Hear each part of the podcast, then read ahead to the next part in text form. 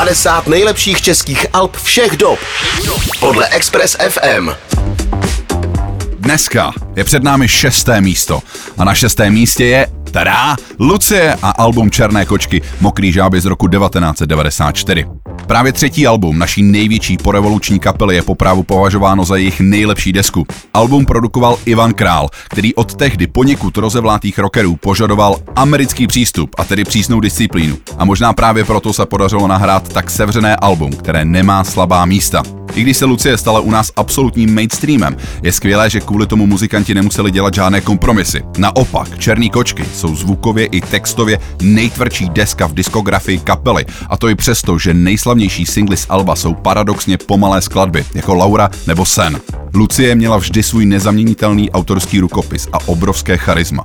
Dokázali napsat rádiové hity, který přežijí asi už na věky, ale jejich hudba v sobě měla zároveň i názor a sympatickou drzost. Jako zástupce kapely Lucie nám na naše otázky bude odpovídat David Koller. Davide, já tě zdravím, ahoj. Ahoj, ahoj. Davide, co ti jako první napadne, když se řekne černý kočky, mokrý žáby? No asi jak jsme uh, byli, jak jsme pracovali tenkrát ve studiu v bunkru, to bylo na Lodeckého náměstí uh, rokový klub a v něm uh, bylo jedno z prvních studií Radio 1 a tam, který to opustilo a my jsme to vlastně získali a tam jsme tvořili.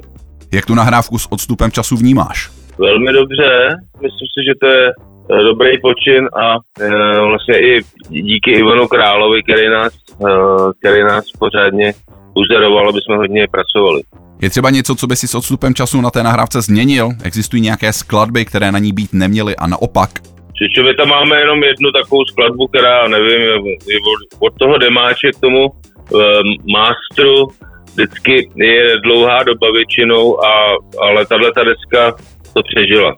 Ta deska vznikla v roce 1994. Jak vzpomínáš na dobu 90. které jestli se z ní ještě něco pamatuješ?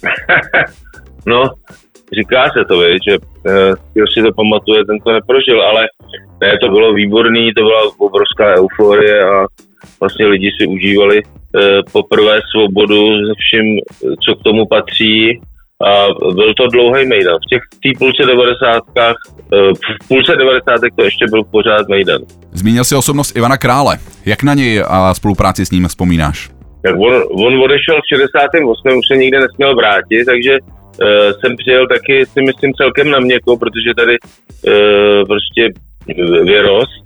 On odcházel asi v 15 letech, nebo kolik mu bylo tenkrát a tak to bylo pro něj taky si myslím trochu cito, cit, citový, citlivý a e, měl prostě z toho e, měl, myslím si, z toho radost a pracovali jsme 20 hodin denně a furt to bylo málo, pak s náma jezdil na koncerty a vlastně jeho zkušenosti, ať to byly Blondý, ať to byl Iggy Pop, ať to byla mm, Patti Smith, tak konec konců i YouTube od něj hrajou písničku, tak, tak byly důležitý, protože jsme vlastně věděli, že máme nějakého partnera, který můžeme věřit. Co nám můžeš říct k obalu desky? Já nevím, jak, eh, jak to vzniklo, ale možná i trochu tenkrát se eh, tenkrát v novinách byly ty různé články o tom, jak tamhle někde v Americe jak, eh, dělají z břidlice plyn a lidem tam občas místo vody stříkal plyn z, z vodovodů, tak já nevím, jestli to nebylo i, i tím poznamenaný trochu. A poslední odlehčená otázka. Máš v zásobě i nějakou veselou příhodu z natáčení? Těch bylo víc, no. Já vím, že když jsme, eh, máme nějaký video, co jsem uh, udělal, když jsme uh, natáčeli vokály v Rudolfínu, písničce Amerika a vypadá to spíš jakoby, že tam jsou takový tři trošky ve studiu, který eh, vlastně tam nemají co dělat, ale toho záznamu to potom slyšet není, takže dobrý.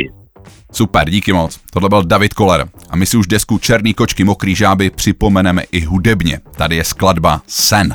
Jasně, díky, ahoj. 50 nejlepších českých alb všech dob. Všech dob. Podle Express FM.